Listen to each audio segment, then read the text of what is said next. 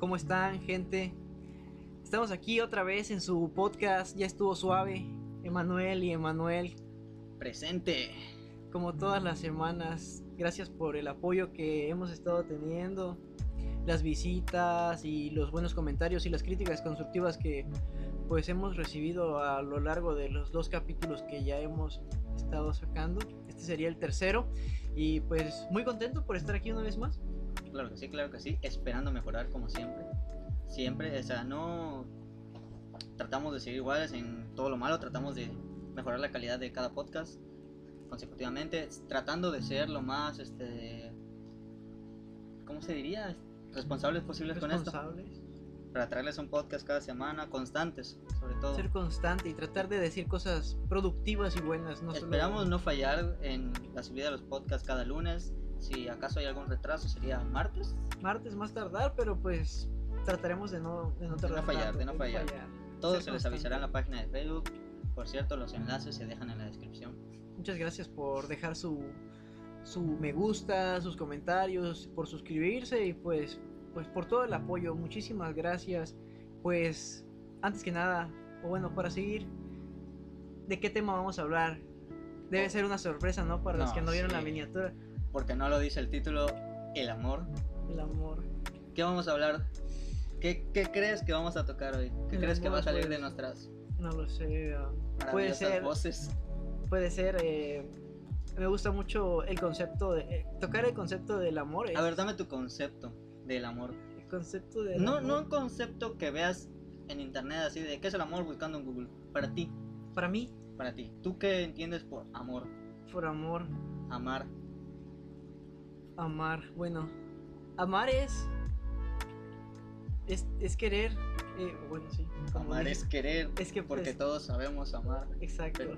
no, ¿cómo era? Pero pocos sabemos querer. ¿No era al revés? No, todos, todos, podemos querer, pero todos pero, pocos, sabemos, amar. bueno, el chiste es, el amor para mí es prácticamente inexistente. Nadie me No, sí, eh, es que no sé cómo explicarlo con mis palabras, porque al final de cuentas... Es que mira, ¿sabes qué pienso yo? Que el amor no es una palabra al final, es algo que das a través de acciones.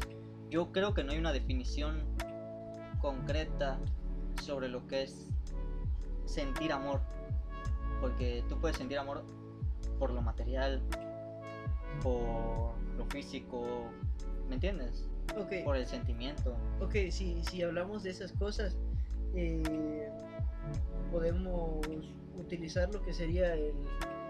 Eh, pues, mi concepto de amor sería básicamente querer a alguien porque, o sea, puedes amar cosas como tú dices, pero querer, para mí el amor es querer a alguien y pues que te importe tanto ese alguien que pues puedas sobreponer ciertas cosas, ciertos intereses que tú tienes para poder estar con esa persona.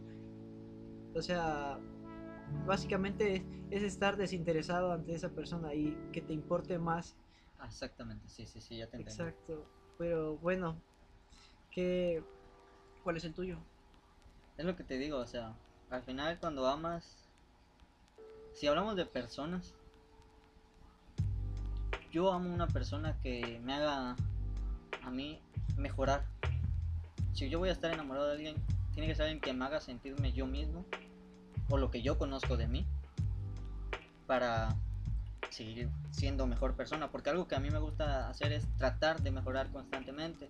Claro que todos tenemos momentos de bajón, así de que nos dejamos llevar por las emociones, pero el chiste es encontrar a alguien que en la mayoría del tiempo, porque nadie es perfecto, no todo el tiempo va a pasar, te haga sentir bien. Para mí una persona así es una persona que vale la pena, es una persona con la que yo voy a querer estar y de la que me puedo sentir enamorado. Claro que amar no significa una, tener una relación necesariamente, tú puedes amar a un amigo, a una amiga, a los familiares como es normalmente, o sea, amas a tu familia. Claro que no, no siempre la familia es primero. Muchas veces he escuchado, por cierto, eso de que... La familia es primero. La familia es primero. ¿Tú crees eso? La familia, es que la familia, la familia es importante. Pero, pero entra ahí también qué es la familia para ti.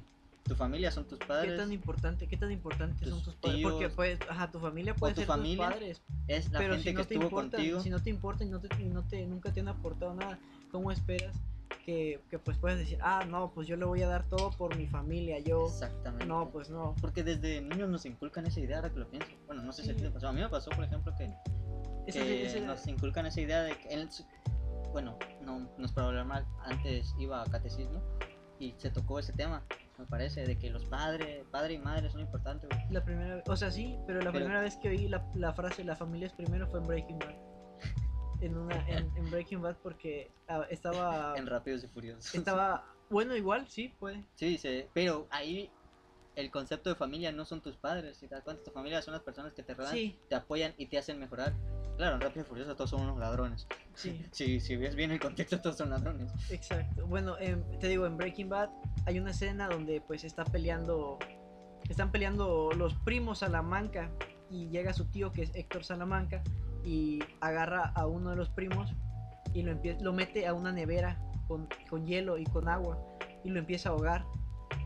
Y, y, pues el hermanito empieza a tratar de salvarlo y le pega a su tío. Y, y luego le, le asenta un, un golpe aquí en la, en la mandíbula. Y cuando, cuando hace esto, se detiene. Y pues el niño súper sacado de onda y espantado y saca al otro niño y le dice, la familia es primero.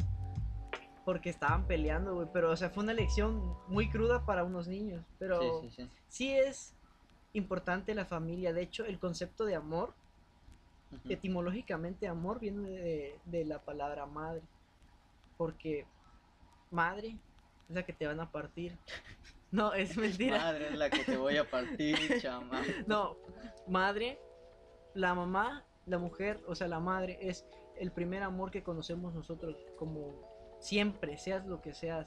El amor Bueno. de madre es lo primero, siempre, porque lo primero que sientes, Estoy, lo de, primero que amas es, es tu mamá. estoy de acuerdo de que en mi Madre. caso así fue. En el caso de algunos no, pero en, en ese no. tiempo era el, el Pero, caso ajá, más es que acertado. en, en esos tiempos, bueno, ya estaban esas ideas. Son ideas anticuadas de que la familia es primero. Seamos honestos. Yo, por ejemplo, toco ese tema con mi madre y lo entiende a la perfección. Hasta me dice que tengo razón. La familia no siempre es primero. Porque ella pues, tiene sus cosas ahí que no me quiero meter. Ay, es que hay Pero familia- también hay- de familia familia. Hay, exactamente. Hay tíos con los que te puedes llevar tan bien como hay con los que te vas a llevar mal. Y te vas a llevar mal. Exacto. Y pues no vas a amar a todos. Al final no puedes amar a toda tu familia, güey. Tú eres mi primo, apenas te acabo de conocer, güey. Y ya te quiero, güey. Porque yo soy buena onda. güey. Es que sí, güey, es buena onda. Y hay gente que, hay, hay familia que por más que la tengas, no la vas a querer porque pues son... Son mierder, básicamente. Aquí, los cacas de la familia. Exacto. Y, y- exacto, y entra ese, ese problema en el que no, tú no, tú no, no embonas en ese concepto y todos te desprecian, pero realmente los que están mal son ellos. Y ahora, hablando como pareja, Como pareja. ¿cómo amas a una persona ahora que lo pienso? Yo ya dije cómo amaría a una ¿Cómo persona con la que quisiera estar. Pues eh, primero que nada, eh, estar en una relación, yo siento que es, es perder tu, tu- pierdes tu personalidad. ¿Por qué? Porque ya me pasó, yo estuve en una relación y yo perdí por completo la poca personalidad que tenía en ese momento para poder, eh, me subyugué a, a los pensamientos y a, los, a las cosas que ella tenía y realmente perdí mucha, mucha, si no es que demasiada personalidad. Eh, no es que yo fuera un, un muñeco sin ningún tipo de, de, de emoción ni nada, sino sí, que pues sí. yo, yo realmente hacía lo que, e- lo que a ella le, le pareciera mejor y siempre le decía, no, pues tú tienes razón y ese tipo de cosas. Entonces yo pierdo, Ella no te amaba. pues, ¿Sabes por qué? Porque yo cuando si voy a amar a una persona, yo lo que menos voy a querer es que esa persona cambie por mí. Ah, estamos hablando, de- Cambie para mal. Estamos hablando de una, de Sí, un- sí, una ella relación no me de... pidió que yo cambiara, simplemente yo Tú lo decidí- hiciste yo decidí- inconscientemente, al final. Ajá, exacto. Inconscientemente Pero ella- decidí hacer eso. Ella se debió haber dado cuenta de que... Éramos morros de... Sí, al final son morros. Sí, son relaciones Teníamos que 16. Sí, no. Eso no es... Bueno, Me di cuenta de todo eso ya ahorita hay gente, grande, conozco gente que desde la secundaria y hasta la fecha ya viven casados, viven felices. Tanto hay relaciones que se terminan en la toxicidad extrema desde la secundaria, ¿sí? Pero es que hay gente que tiene Depende, depende. una, una personalidad muy fuerte, por lo tanto, son lo demasiado, son demasiado ajá, dependientes, no, independientes como para poder perder todo lo que es eh, su, su identidad de persona, porque tiene, es tan fuerte su identidad y está tan bien marcada que son lo mismo, aunque no, aunque no lo, aunque no lo, Nos acabamos de comer un anuncio de YouTube. Chale. Bueno, el chiste es que eh, cuando tú tienes una personalidad fuerte es muy difícil que la pierdas.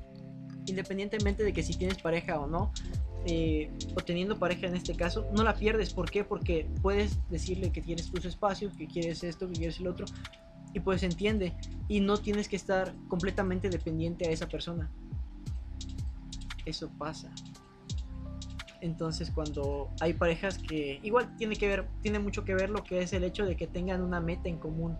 Cuando tienes Oh, que ahí, por ejemplo, primero empezaste con el lado malo de una amar a una persona. es que siempre Pero, por ejemplo, sí, sí, siempre, es que no, nada va a ser perfecto, güey. Nada va a ser perfecto. no- Yo lo digo, o sea, la persona con la que yo voy a estar, sé que en algún momento no, no vamos a congeniar. ¿Por qué? Porque a veces cuando estamos enojados, decimos o pensamos cosas que realmente no.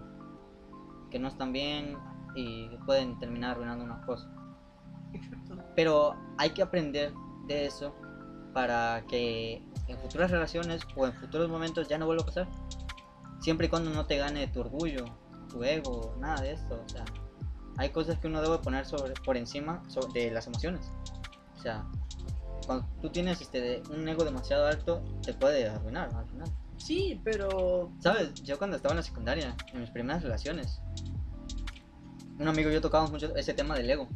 Es que por el ego, por el ego, te pelean y esto por el ego y así. Ya sabes, relaciones de morrillos, güey, así. sí, secundaria, güey. sí. Creo que fue mi novia número 15, algo así. A la Los tenía contaditos, Estás, potente. Estaba contento, güey. Nada, es cierto. Este de. Había mucho eso de que. Era lo típico de que peleaban los morros en la secundaria, güey. Se ponían a llorar, güey, ahí en el pleno salón, güey. Sí. La- tú- te- ahorita lo piensas güey, y dices, qué oso, güey.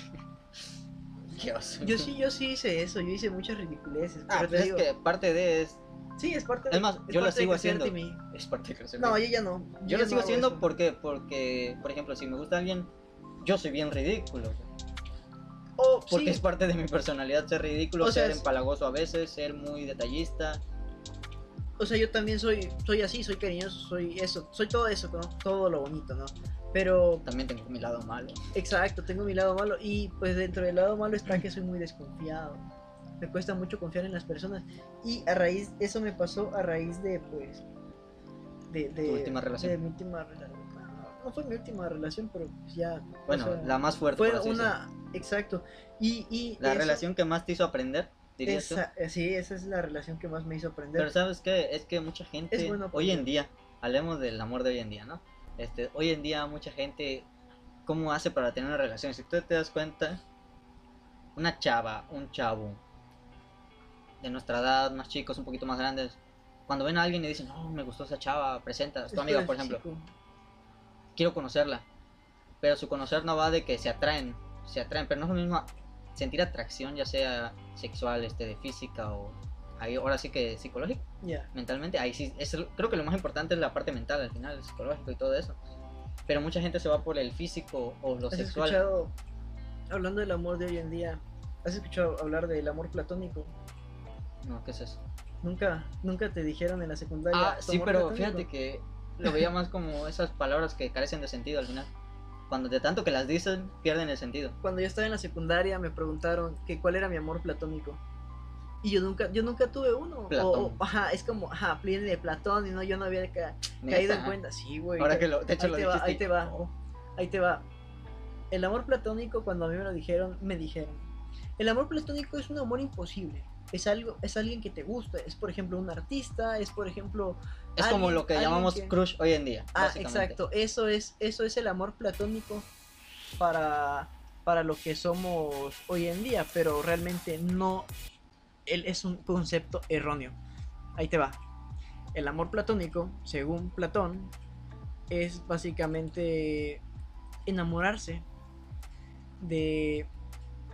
Obviamente el físico tiene que ver, pero el amor platónico es básicamente enamorarse de las ideas y trascender un amor eh, sin tener que, que basarse en lo físico, es enamorarse de la persona, pero de su alma, de su, de su forma de pensar. El amor platónico es eso, el amor... Es que creo que al final de eso se trata el amor, ¿no? O sea, es lo que te digo. Pero es que hoy en día no, es que hoy en día no existe eso. Eh, hoy en día Bueno, hay casos muy... Yo conozco, por así decirlo. Es lo que te decía, los casos típicos de hoy en día es... Te enamoras de alguien porque... ¿Enamoras? Pero a veces ni siquiera estás enamorado, crees estar enamorado. ¿Por qué? ¿Por qué pasa eso? Porque a veces uno se monta sus películas. De que conoces una chica, pongamos un ejemplo, conoces una chica hoy en una fiesta. Suponiendo que salimos de fiesta porque nadie nos invita. sí, a huevo, A mí sobre todo, nadie me invita a ningún lado. el sufrido. Es- Exactamente. Te- conoces una chica linda, este, de carismática y tú dices, wow, esa chica lo es todo. ¿Por qué? Porque te hizo reír y no la viste como la típica, no sé. O la viste muy cercana a tus gustos. Y llegas a tu casa, te acuestas y piensas en esa chica. Y la idealizas. Te- ah, exactamente. Es que eso es, eh, mira, Y tú mismo te empiezas a hacer ideas, te levantas al día siguiente esperando ya tener, como ya tienes su número, suponiendo que le pediste su número, fuiste inteligente, le pediste el número a la chica, y lo primero que haces es te levantas ya con la, con la idea de que a ver si me mandó un mensaje y si no me lo mandó se lo voy a mandar.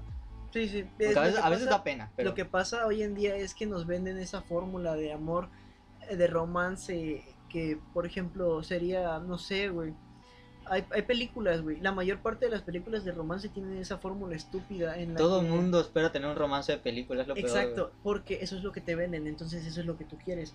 Y eso es un concepto erróneo, porque nada es perfecto, porque nada va a ser siempre como tú quieres. La persona tiene tantos, tanto sus defectos como sus virtudes, y al final de cuentas a veces cuando te guías por el físico no puedes terminar de ver los defectos de la persona, estás cegado.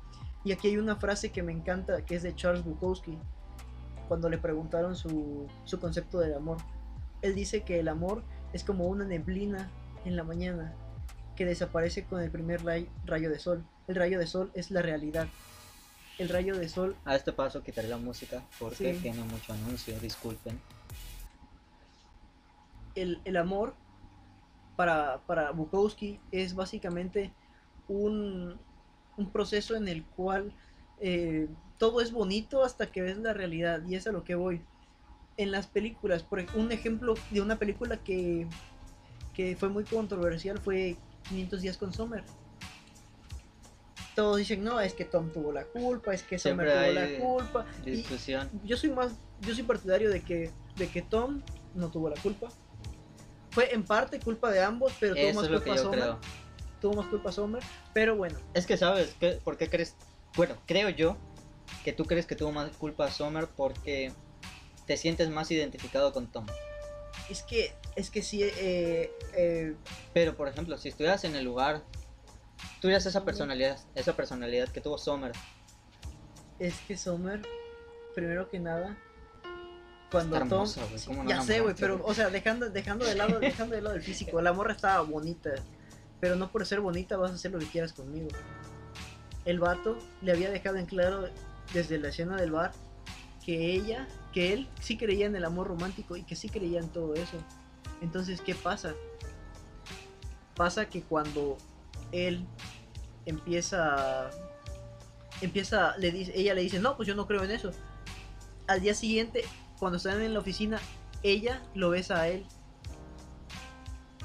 Y hace una serie de cosas que hace que diga el vato, "Ah, no, pues sí, pues a, lo mejor, sí". le cambié la idea. güey. A lo mejor le... Exacto. Entonces Lo ahí es cuando ella detona esa idea en Tom y Tom la idealiza.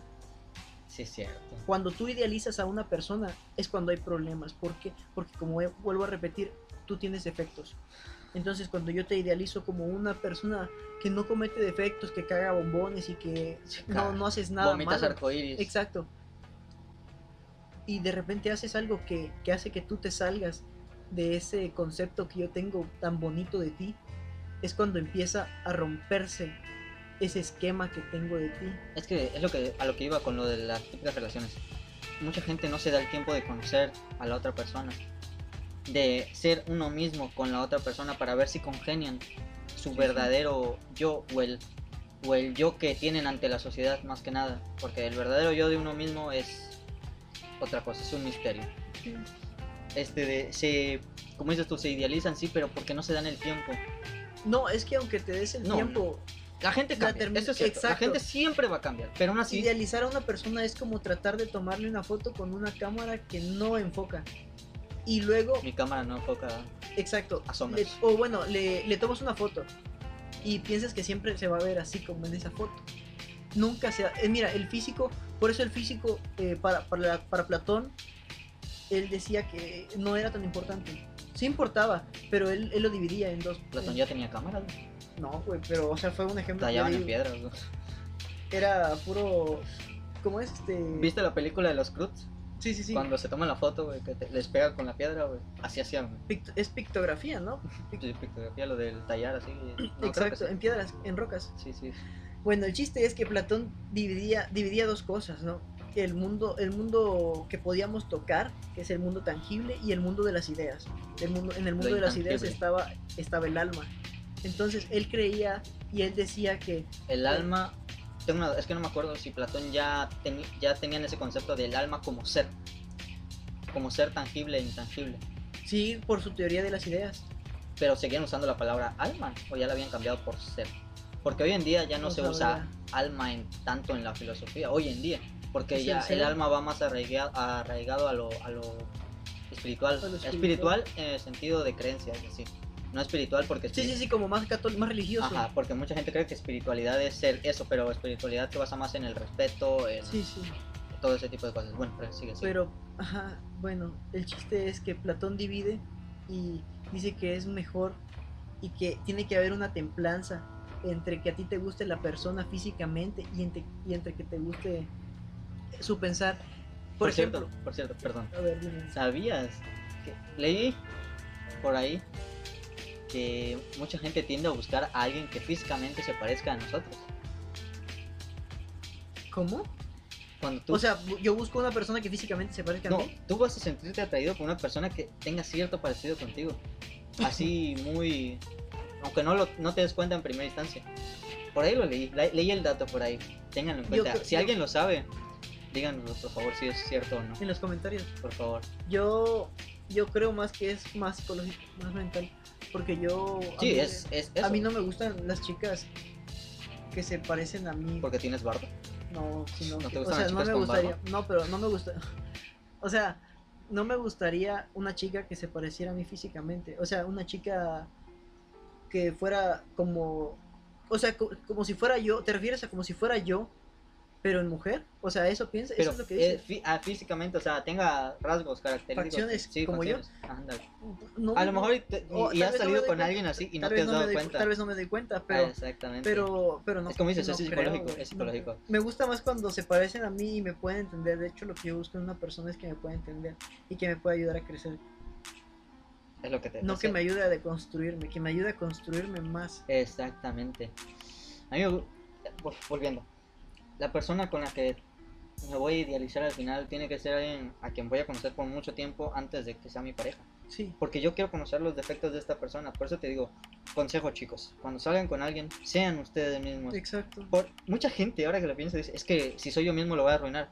Es que Entonces, no, es que ¿quieres estar con alguien con quien no vas a ser tú mismo? exacto si eres tú mismo y lo arruinas es porque ahí no es bro Exactamente. pero si eres tú mismo y a la chica le gusta posiblemente Y- ahí sea ella también tiene que ser ella misma. exacto porque si ella no es ella misma entonces ¿Quiénes estoy, somos? estoy- exacto quiénes somos y estoy idealizando algo que no es Exactamente. Trata de no idealizar, es imposible no, ide- no idealizar a alguien, pero Deberíamos poner un contador por cada vez que digas idealizar, en idealizar, este podcast. es que idealizar esa palabra para no, el no amor hay queda- sinónimos. cuando tú idealizas a una persona demasiado, hay problemas, porque esa persona se sale por completo de, de- de lo que tú tienes de ella. Entonces ahí es cuando empieza el, ah, es que tú no eras así. tú eres-". Exactamente, has cambiado. Exacto, no, hombre. yo no cambié, Yo viví siempre eso. he sido así. Yo no cambié, siempre he sido así. Lo que pasa es que tú me idealizas de una forma que me metiste en un marco, me metiste en un, me encapsulaste tanto que cuando yo en hago algo y bella me salgo. Exacto, cuando yo rompo esa burbuja, tú dices, cambiaste. No, no cambié, sigo siendo el mismo. Lo que pasa es que tú me ves de una forma y yo soy de otra. Por eso es que es malo idealizar. Vuelvo a repetir, todos podemos cometer errores de que estamos enojados y a veces explotamos o a veces... Todos por- podemos tener un mal día. Ajá, tenemos un mal día y la otra persona piensa que ya por eso todo se arruina.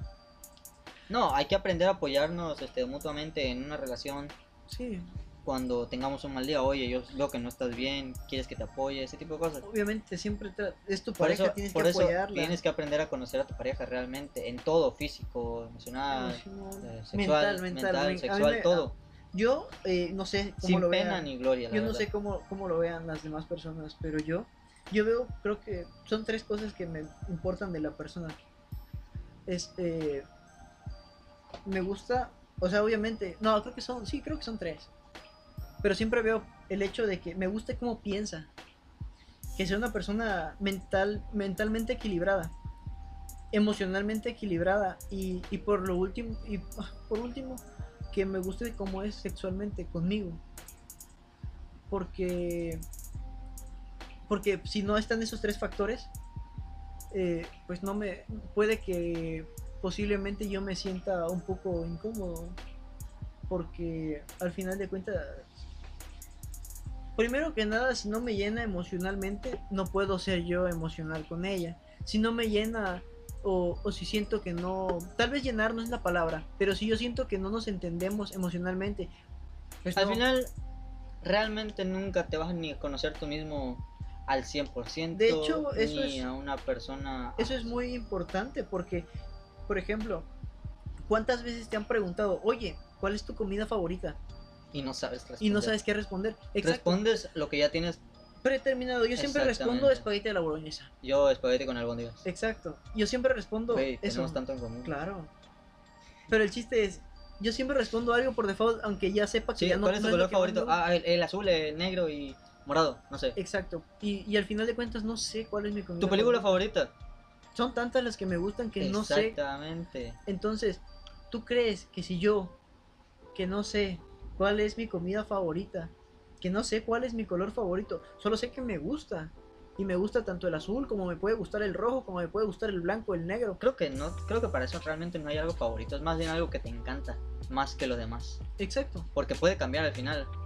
exacto. Puede que aunque te encante más el negro, vayas a usar azul, Porque te gustó más la prenda como es. básicamente, o lo que sea en general. Es cuestión de percepción, pero al final Pero de claro, cuentas, cuando conoces a una persona, apréndete esas cosas que te vaya a decir, aunque sea por nada tontería. más, aunque Porque luego te lo va a preguntar después de 5 años. Emanuel, ¿te acuerdas de mi color favorito? Y tú vas a decir, "Eh, eh, el negro. ¿el negro? No, ese es el tuyo. Y yo, ah, me confundí. Que no les pase, chicos, que no les pase, porque pueden perderlo todo, solo por una simple pregunta. Exacto. Bueno, es que igual está, está mal el hecho de que la persona crea que te tienes que saber todo de ella. O sea, sí, No, no, Pero a sea, veces no, es- no- es- no está mal, no está mal, ya también es una exageración. es una exageración. Pero, por ejemplo, sí está bien ser este de. ¿Cómo se dice cuando atiendes, por así decirlo, mucho? Ser, de- sí, sí, ya sé. Es, la palabra que estás buscando es ser. Eh, prestarle atención. Sí, ándale, cuando prestas mucho a una Ah, persona se y. me fue la palabra a mí también. No, ni algún- Atento, ser atento. Ser atento, exacto. Prestar atención, ser atento. ¿Por- por Ser qué? atento, ¿Por ser atento es importante. Pero tampoco es como que vayas a dejar de hacer todas las cosas Exactamente. por estar con esa persona. Hay que aprender a dedicar nuestro tiempo en una relación. Yo sí. pienso que lo primero que tienes que hacer para poder estar en una relación es construirte a ti mismo. Exactamente. Yo cuando terminé mi relación quería construirme, pero no sabía cómo. Me quedé, quedé muy mal de esa relación. Entonces, traté de construirme sobre cimientos que yo tenía, pero no me servían para nada porque esos cimientos necesitaban de ella, necesitaban que ella estuviera conmigo. Entonces, ¿qué es lo que no sabía qué hacer? Me sentía muy mal, lloraba todas las noches y era súper feo. Entonces, lo que hice al final fue, eh, pues me refugié básicamente en aprender, en los libros, en, en- en el ejercicio, pero Te ¿Qué- qué hice ahí? a ti mismo al final. ¿Qué hice ahí? En lugar de hacer, de construir, hice cosas que no hacía. Empecé a aprender a patinar, empecé a hacer muchas cosas que no hacía. Entonces, eso no es una construcción, eso es una deconstrucción. Rompí todas las, las bases que yo tenía ya, porque esas bases no, se, no servían, porque ella tenía que estar en esas bases. Tenía, tenía esa dependencia emocional. ah, ok. O sea, Entonces, tu yo, cambio al final. yo, yo pensé que me estaba construyendo, pero en realidad deconstruí todo eso, rompí esas bases que yo tenía, que de- en las que ella tenía, ella tenía que estar ahí. porque sentiste de alguna manera que no llenabas al- ese algo. que Exacto, necesitaba. entonces yo dije, ¿por qué? Entonces yo cambié y me, me deconstruí y, y con base a esa Si estás haciendo algo bueno entre todo eso, parte es una construcción. Si sí, entre todo lo que elegiste hacer para llenar eso, algo hay, hay algo bueno, sirve al final. Es, eso, es- No eso es- hay que tomarlo en cuenta. Lo que es Exacto. bueno sirve. Pero o sea, aprender de qué es lo que estás, que tú dices, no, esto realmente no me sirve tanto, no sé. No, no lo seguiré.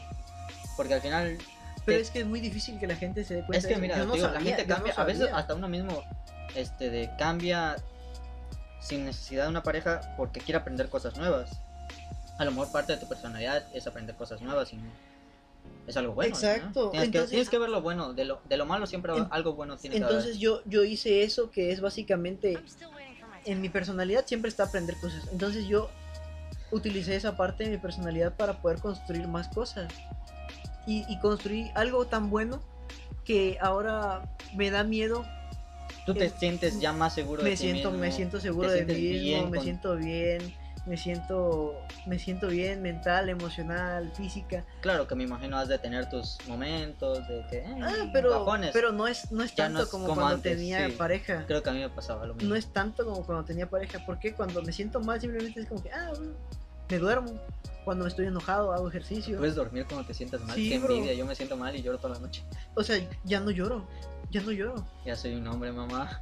yo, yo, o sea, no es que diga, ah, no lloro nunca. Sí lloro, pero, pero ya no estoy eh, emocionalmente apegado a algo. Eso es bueno. Es- me, siento me siento feliz y no es que yo diga que estar solo es bueno, porque tampoco es tan bueno como parece. También hay, tiene sus, sus problemas, por ejemplo. El ser humano tiene muchas necesidades. Me cuesta mucho que alguien me entienda. Me cuesta mucho encontrar una chica que me comprenda.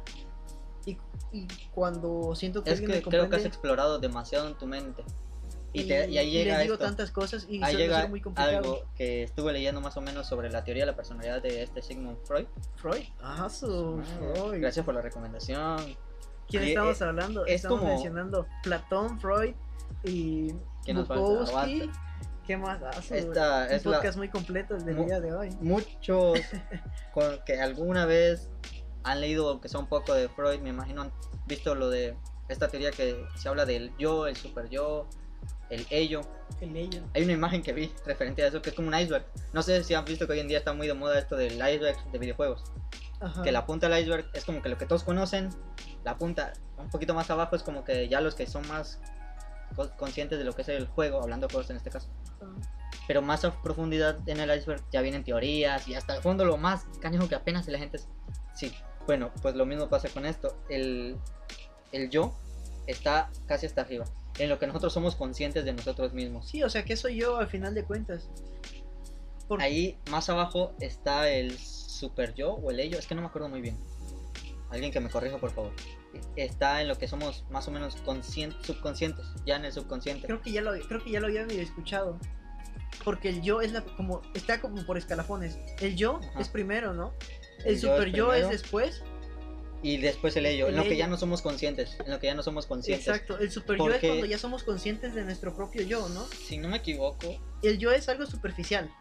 Tengo entendido, es algo superficial. algo así, este, de uno de esos tres, el primerito que es desde que donde nacemos, que es como la sociedad hoy en día, nuestras ideas de sociedad que tenemos impuestas, entre comillas impuestas, porque al final la sociedad somos todos nosotros, Sí, pero nosotros no es, ponemos la viene arraigadas de las ideas más primitivas que tenemos. Ajá.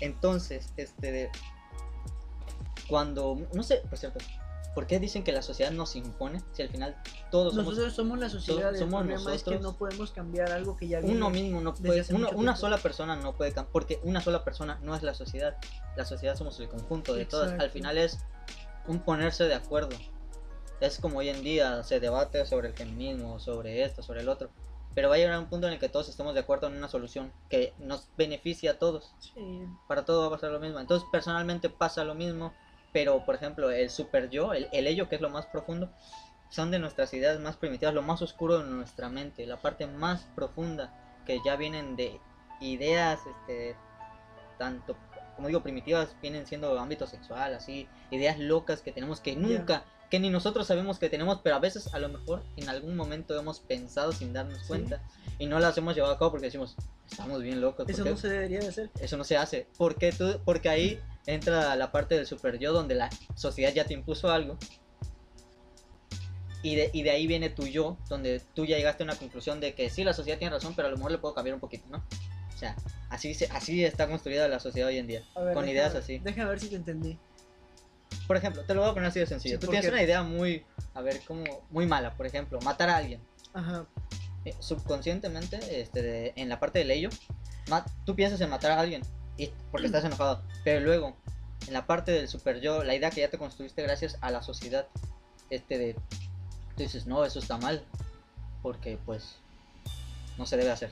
¿Por qué? Porque la sociedad ya te lo dijo. Y en la parte de tu yo dices, pero ahí tengo que hacer justicia, porque ya tú tuviste una idea, sin embargo no lo vas a hacer, al final sí es cierto. No, matar a alguien no es hacer justicia, pero ya me entendiste más o menos. Con una idea, con cualquier idea puede pasar lo mismo. El yo es prácticamente todo lo que pienso. Lo Y que ya es, es como una es conclusión está impuesto.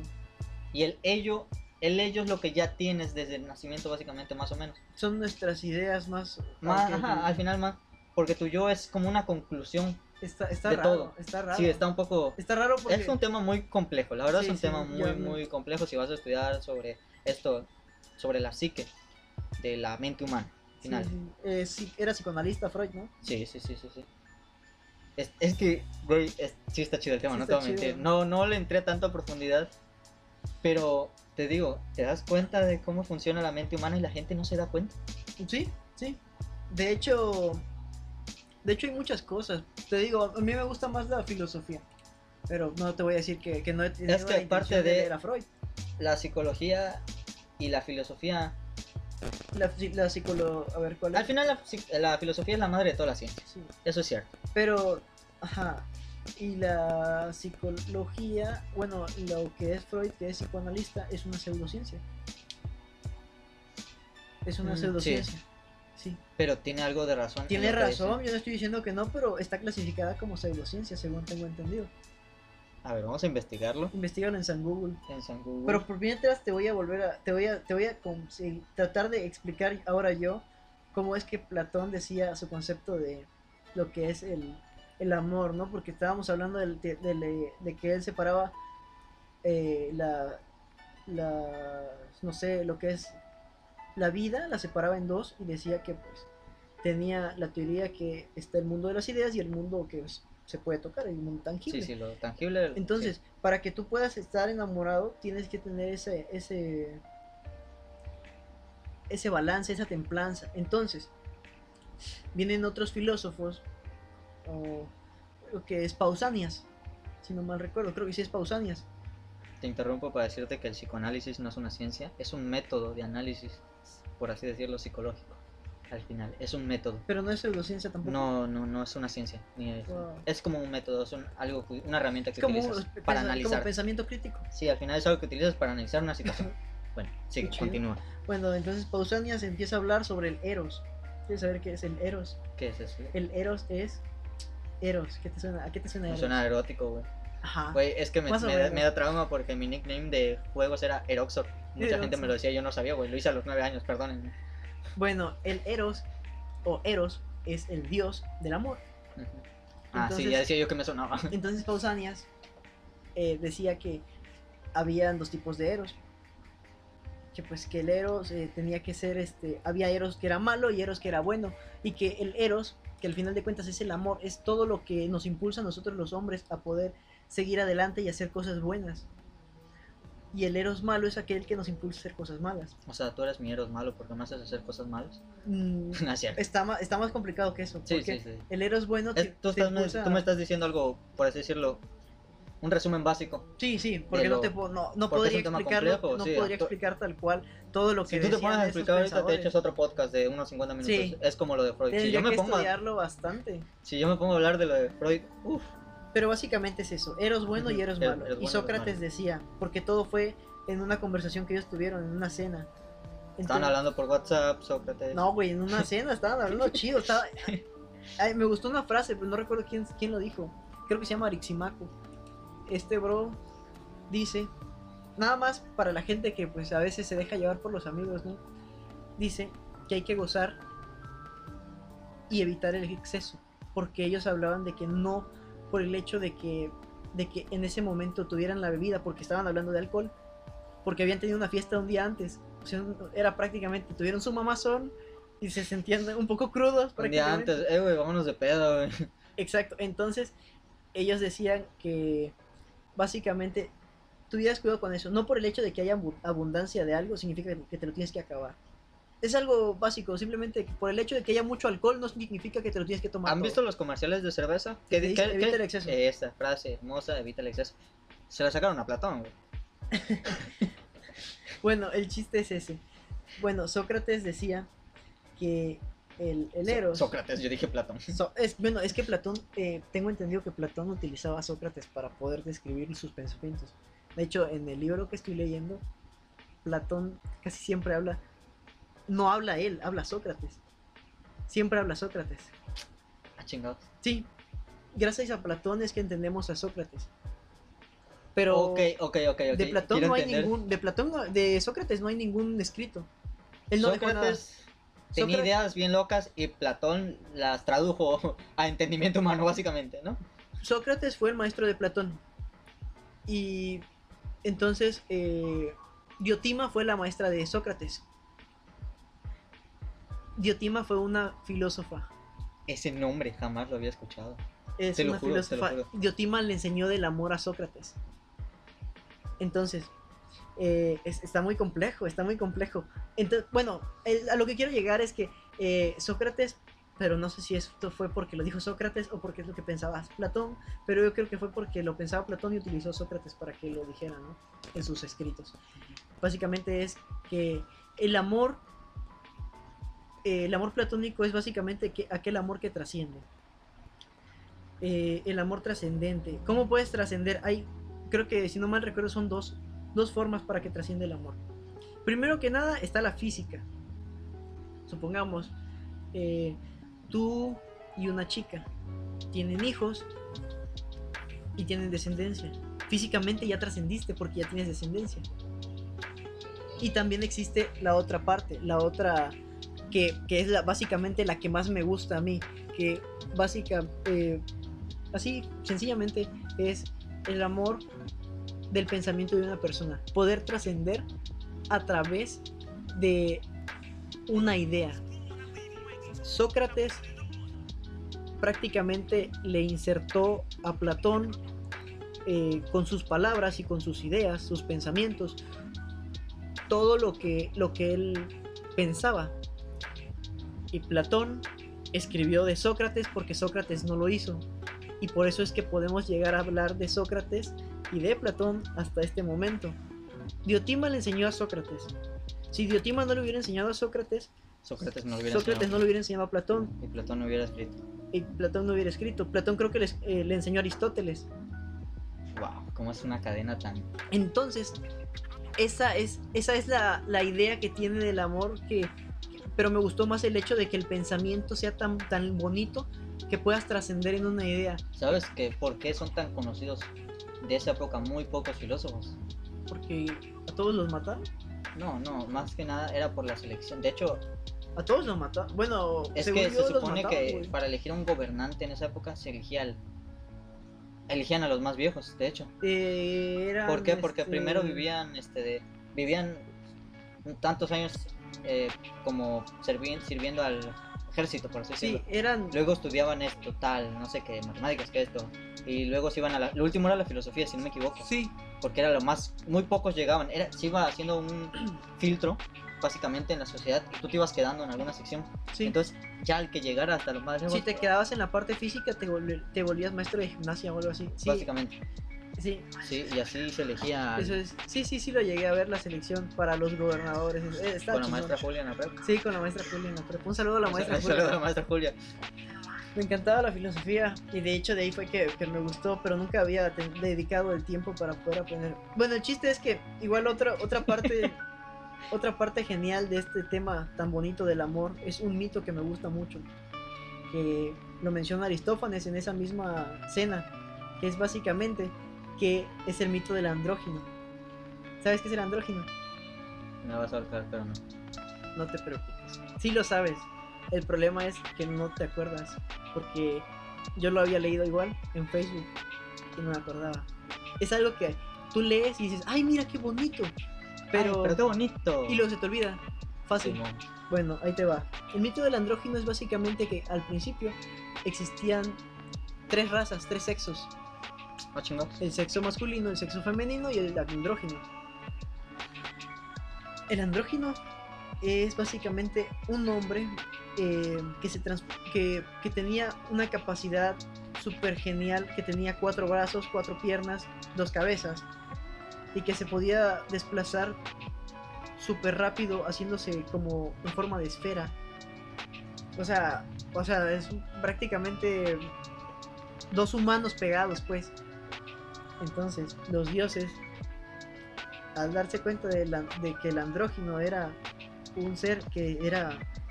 El doble, básicamente. No era el doble, güey. O sea, sí era el doble, pero el chiste es que se dieron cuenta del potencial que tenía. Eso, y le tuvieron, en- le tuvieron como que envidia, porque eran seres completos, güey. Entonces, Tenía entonces- doble arma ese vato. No, porque había sexo masculino y sexo femenino. El sexo masculino era básicamente un andrógino compuesto por dos hombres. El femenino era un andrógino compuesto por dos mujeres. Y el andrógino, andrógino, era un Uno hombre y y una uno y uno. Me imagino que era el. Ahí te va. De ahí sale igual la homosexualidad. La homosexualidad se, se, se remonta desde ese tiempo, güey. Entonces, eh, estamos de acuerdo de que los dioses, lo- se supone los dioses estaban, eran, tenían esa envidia hacia el andrógino por ser un ser muy completo, física y emocionalmente, porque físicamente era súper fuerte y emocionalmente chido, inteligente, todo ese pedo.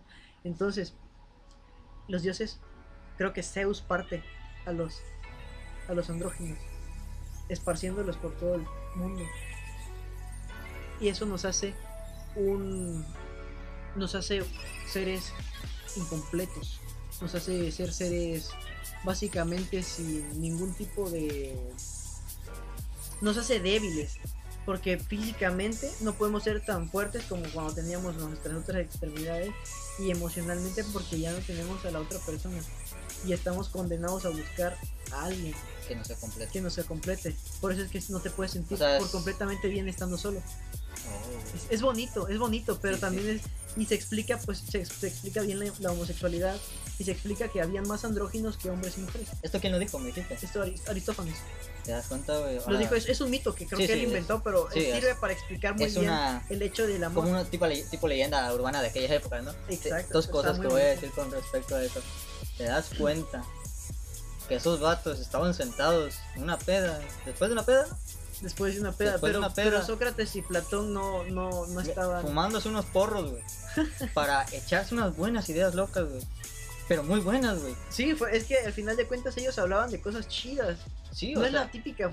No es la típica plática que tienes sí. con tu amigo, güey. Ayer comí pizza, güey. No mames, güey, no me invitaste, güey. Ah, Invita, GPI. Eso me gusta a mí. A mí me gusta Sí, obviamente hay ratos para todo. ¿no? Todo el tiempo voy a estar aquí. diciéndote, ah, no, es que la teoría tal y tal. No, obviamente la teoría cuántica de la física. Pero No. me encanta, me encanta Sí, tener el espacio para poder hablar con una persona sobre estos temas. Y otra cosa es cómo en aquellas épocas ya estaban esos conceptos, por así decirlo, de homosexualidad. Quizá no como ahorita. Ajá, pero sí. ¿Y cómo hubiéramos sí avanzado Lo que era la sodomización y todo esto. Hubiéramos avanzado como sociedad. De hecho, ya la sociedad era avanzada, básicamente. Sí. Avanzada mentalmente. ¿Dónde nos venimos abajo? ¿Dónde Era crees? Iglesia. Sí. Es que la iglesia impone la monogamia. Hablando del amor, no me quiero salir mucho del tema. No, no Llegando ahorita al tema. La, la iglesia impone la monogamia hacia la mujer, porque hacia el hombre nunca de hecho hasta el día de hoy, la monogamia solamente está impuesta para la mujer, porque hasta el día de hoy hay hombres que todavía tienen más de una tienen más de una esposa y se meten con otras mujeres y la mujer siempre es la la, la fiel, siempre es esto, siempre es el otro. Entonces, ahí te va. eh, la iglesia lo impone. Y la iglesia impone muchas cosas, por ejemplo, no a la homosexualidad, no a esto, no a lo otro. Y yo no digo que esté bien que esté Hay- mal, es que pero- mira, hay, hay filósofos que han utilizado ideas que la iglesia tiene como respetar al prójimo, que están bien, es como el budismo. El budismo es pura idea al final de este Buda. Sí, sí. No es un dios, no es... Pero es el Buda se rifó, güey. Estuvo sin comer abajo de un árbol. Pues tú estaba loco, güey. Se echaba un porro sin que nadie se dio cuenta, güey. Y te traía eso unas aguantó. ideas mamalonas sobre cómo respetar y tener una buena sociedad. Creo yo que seríamos mucho más avanzados como sociedad si nuestra religión fuera el budismo. Yo no soy religioso, yo soy agnóstico al final. No creo, pero si me lo demuestras, te lo creo. Al final. Pero está, está, está cabrón. Te digo, hay muchas cosas que del amor que podría seguir diciendo. Es que podría seguir hablando para de que la gente se dé cuenta como de un pequeño tema, Pueden salir muchas cosas. es que más que nada este tema es el, el final de una larga cadena de subtemas. Sí.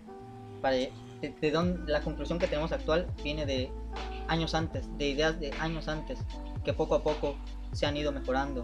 Al final Sí. El, el amor de hoy en día no me gusta por, es por- muy simple, al final es por las razones en las que siento que es muy vacío.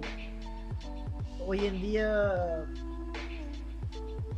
ves mucho la apariencia, mucho el hecho de... Es- de- ah, hay otra parte es lo que impone el medio más que que nada. mencionaban igual, que era básicamente, no recuerdo qué filósofo, pero decía que, que a qué, creo que fue Pausanias, güey.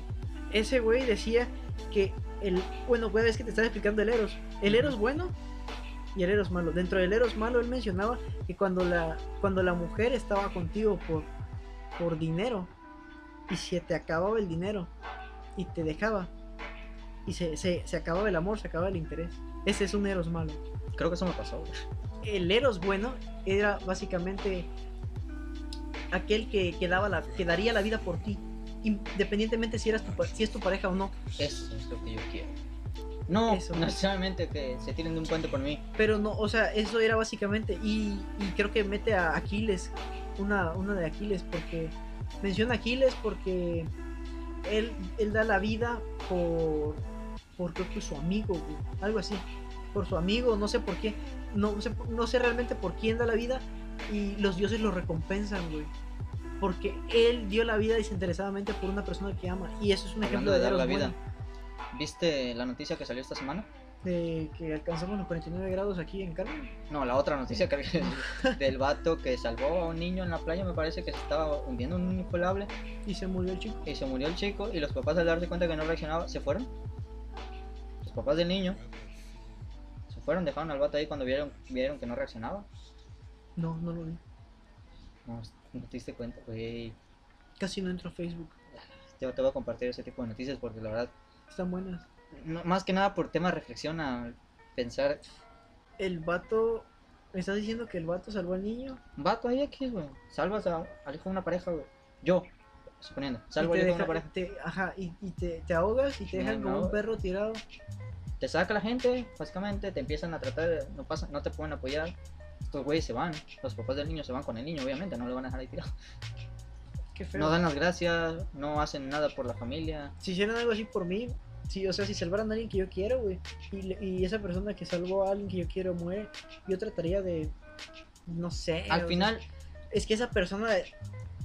¿sabes qué es lo peor? Que no se le cree, no sé cómo están las leyes en este caso, que no se les puede hacer nada.